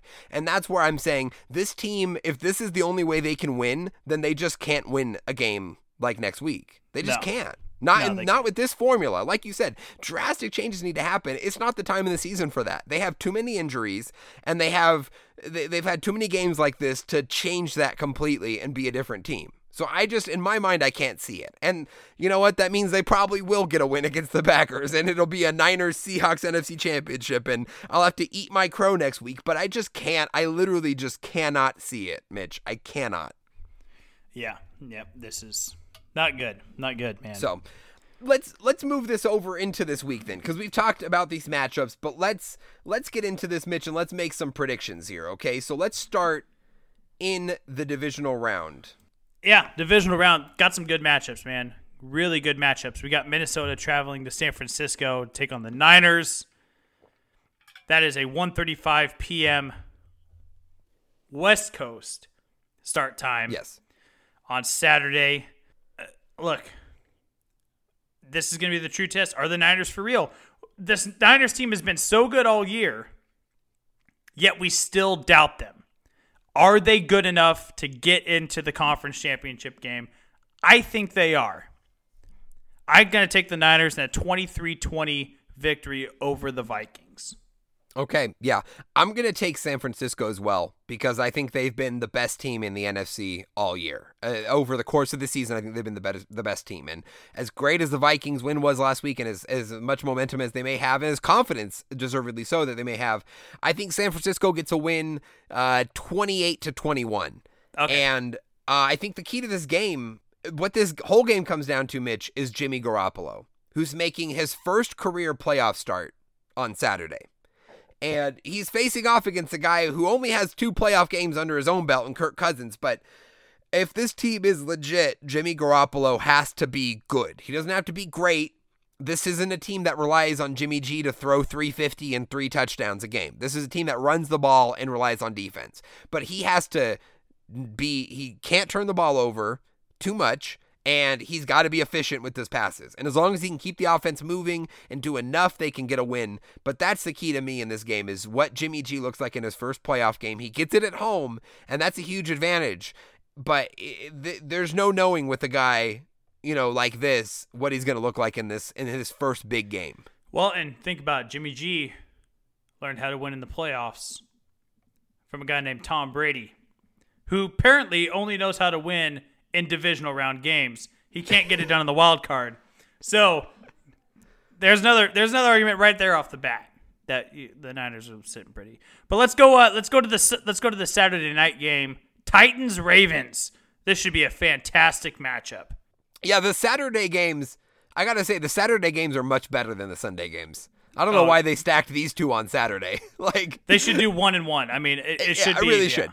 Yeah, but like we said, same thing with Minnesota. Tennessee coming off a big win with a ton of momentum, but again, Baltimore is was the best team in the AFC this year, the best team in the NFL this year. And as close as I think this game may be, I think Baltimore gets the win. Mitch, I'm gonna say 33 to 27. Baltimore gets the win. I really want to step out on a limb here, Dallen. I really want to ah. step out on a limb. I I know you do, Mitch, and part of me wants to too. But Lamar Jackson, I Mitch, know, Lam- I know. I- Lamar Jackson. He was what I was thankful for this year. I, I'm so thankful for my Lamar Jackson. I can't, I can't do it. I gotta take the Ravens in this one. I mean, and to be honest, give them to me by two scores. Okay, Give them to fair. me by two scores. I'm gonna say 14-24, okay. Baltimore. Yeah. And here's the thing Lamar obviously had a very rough playoff game last year in the wild card round against the Chargers. The Chargers really stymied him. And I we we talked about this last year. We had a, a very long conversation about it. And I defended his second half and I thought he would build upon it. And he did this year. But this is big. He's back in the playoffs and he's back at home. And he has a chance to prove himself and say, no, I can do this when it matters. And I think there's a lot at stake for that, and I think he's gonna take that stage seriously, and he's gonna he's gonna have a fantastic game. So every so there there can be no doubters about Lamar Jackson's ability to win big playoff games. Yeah, definitely. So. definitely. All right, let's go to Sunday, Mitch. In the first game, the the morning game, the late morning game, is Houston Texans at the Kansas City Chiefs. We get to see Patrick Mahomes in the playoffs again, Mitch, which I am just so excited about. And I said this earlier. I don't think this game's going to be close. I'm going 38 to 21. Kansas City gets the win. Yeah, I, I'm with you on that one. Um, I think it's even a wider margin. I'm gonna Really? go- I am going to go 38 17 Kansas City. Wow. So 21 points. They win by three touchdowns. I this this Listen, Chiefs I don't blame is- you. They're they're hitting their you. stride at the right time. Pat Mahomes is a absolute gunslinging machine. You might as well call him a jugs machine with the way he throws a ball, and the he puts it exactly where you want it to be every single time. It's this is a no brainer. Chiefs, no brainer. Yeah. Well, I think people, I think Lamar Jackson has made people forget about how awesome Patrick Mahomes is. Because Lamar Jackson had a great season, and we kind of forgot that Mahomes did Now- what he did last year. So I think this is a chance for him to say, "Hey guys, like remember when I was the MVP and I threw 50 touchdowns, and I could have probably been the MVP this year as well without Lamar Jackson there. Like I'm still really good." Now, there's been one knock on the Chiefs during this whole sort of run that they've had over the last few years, and that's been the defense. right. So there's another way I could see this game swinging where it's 41 38. I right. mean, it's just a shootout. it's just a shootout. But I really think the Chiefs defense bears down when it needs to. I don't think the Texans offense is good enough um, Right. even to do any sort of relative damage to the Chiefs. And so that's why I'm going by the three score win here, that the this 38-17 victory here, but yeah, I'm Um, 100% with you. Following that game, last game of the weekend, uh, a 3:40 p.m. kickoff time on the West Coast. That is Seahawks going to the frozen tundra of Lambeau to take on the Packers. We just discussed this. Yeah. Um, Ron, this one's for you. Got to take the Packers in this one. Packers just they're they're too damn good of a team. I mean, just and this and it's not even that the Packers are just too good. It's that the Seahawks just aren't good enough. Like it, they they just don't have enough behind them to get that done. Now, I'll be damned if I'll be wrong, but you know it's it, it just seems like it's got to be the Packers here. Yeah. Got to no. be. I agree with you, Mitch. I'm going to go Packers at home, and I'm going to go 23 16 for a final score there. Uh, interestingly enough, you know, we had so many home upsets last week three out of the four, in fact, road victors. Uh, and this week we picked all home winners. Does that, the, like, the odds, like, one of these teams has to lose, right? If there's I mean- one, I think it's San Francisco. Really? That's the team you think loses, San Francisco. I think I think that Mike Zimmer does a hell of a job at galvanizing the troops. And I think that they're riding that high. I think Kirk Cousins is riding that high. I think that there's one yeah, I think that there's one team that loses at home. And I know that Levi Stadium's going to be packed. That's going to be a roaring ass crowd, right? But man, if there's one place I think if there's one team I think that could lose this week, I think it's going to be the Niners. You know, Mitch, uh, I will. I'm going to agree with you there for two reasons. One, I think of the four teams to make it through the wild card round, I think Minnesota is the best of those four at this moment. I would take Minnesota in a game against Tennessee, Houston, or Seattle. So I feel most confident about Minnesota. And when you're looking at home games, one experience matters. Jimmy Garoppolo, we talked about this, but two, the environment. Can't Green Bay, Kansas City, both very difficult places to play in the playoffs. Arrowhead is the Bal- toughest play to play in sports. It's, the and Lambeau may be La- Lambeau's top five. Lambeau's tough, and Baltimore is you know Baltimore may not be have a reputation. It's gonna be any place is tough to play on the road, but if there's a weakest home stadium crowd like effect that you're gonna have from anybody, I think it's gonna be from San Francisco. So when you couple that with the fact that I think Minnesota is the best team coming out of the wild card round, you're right. That is as much as I love the Niners and as great as I think they am, I think that is the most likely place for uh, one of these home teams to slip up. I agree with you.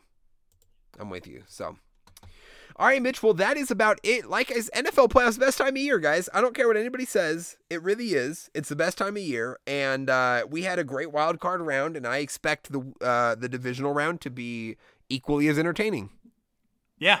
No, this this should be a good a good Saturday slate. I don't know about the Sunday slate, but it, the Saturday slate should be very very good. Absolutely. hundred percent.